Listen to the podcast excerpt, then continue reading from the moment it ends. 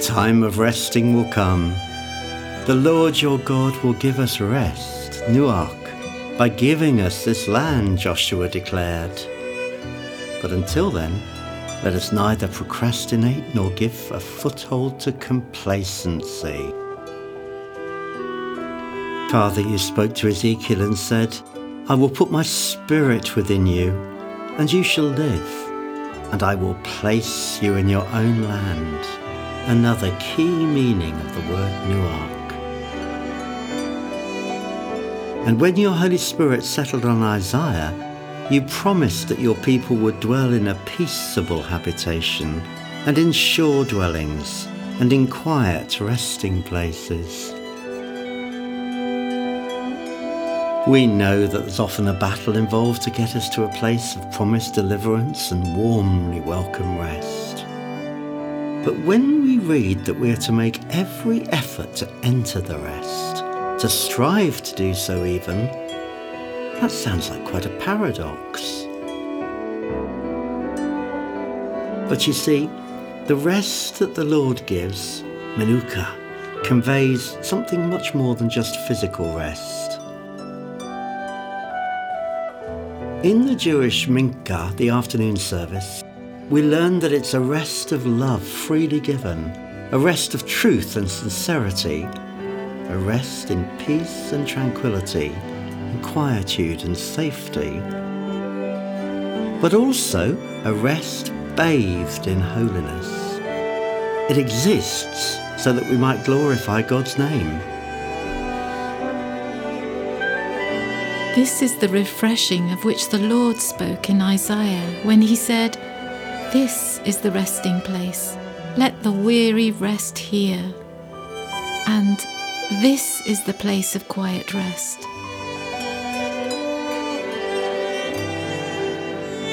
Menucha is such a powerful word. It's an intensifier of Nuach, which itself speaks of deep rest. And the Lord Himself invites the faithful to rest from their labours.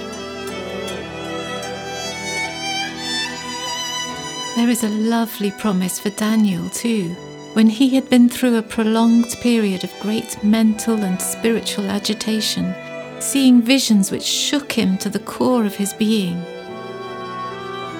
Daniel, go your way till the end, and you shall rest, and shall stand in your allotted place at the end of the days. Yes, there will be rest in heaven, and of a kind that we can barely begin to imagine. Thank you, Lord, for Isaiah's profound insight that those who walk uprightly enter into peace. They find rest as they pass beyond this life and into the next.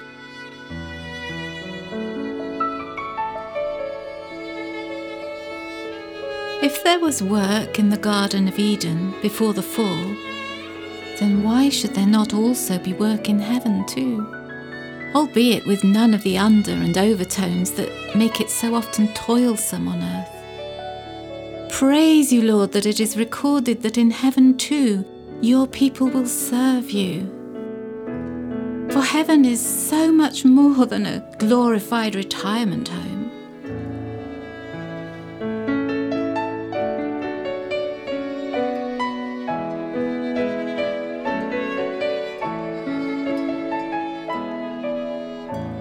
Taught about your Father's kingdom, Jesus, you weren't primarily thinking about people putting their feet up in a hammock with a book in one hand and a harp in the other. Where you are, everything brims and overflows with your life, and there'll be no shortage of activity in your kingdom. The whole host of heaven now deep in worship, and now about the Father's work. For work is worship and worship is work.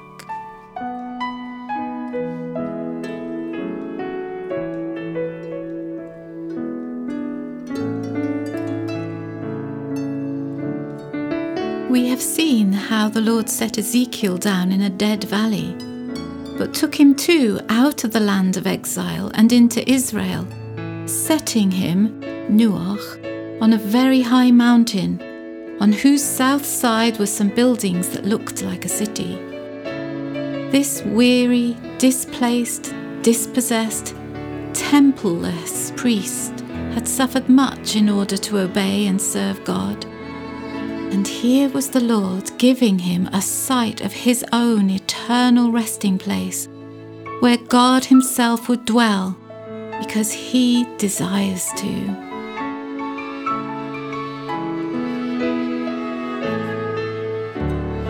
Then they were each given a white robe and told to rest a little longer, until the number of their fellow servants and their brothers should be complete, who were to be killed as they themselves had been.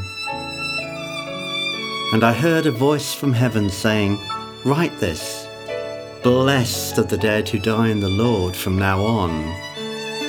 Blessed indeed, says the Spirit, they will rest from their labours, for their deeds follow them.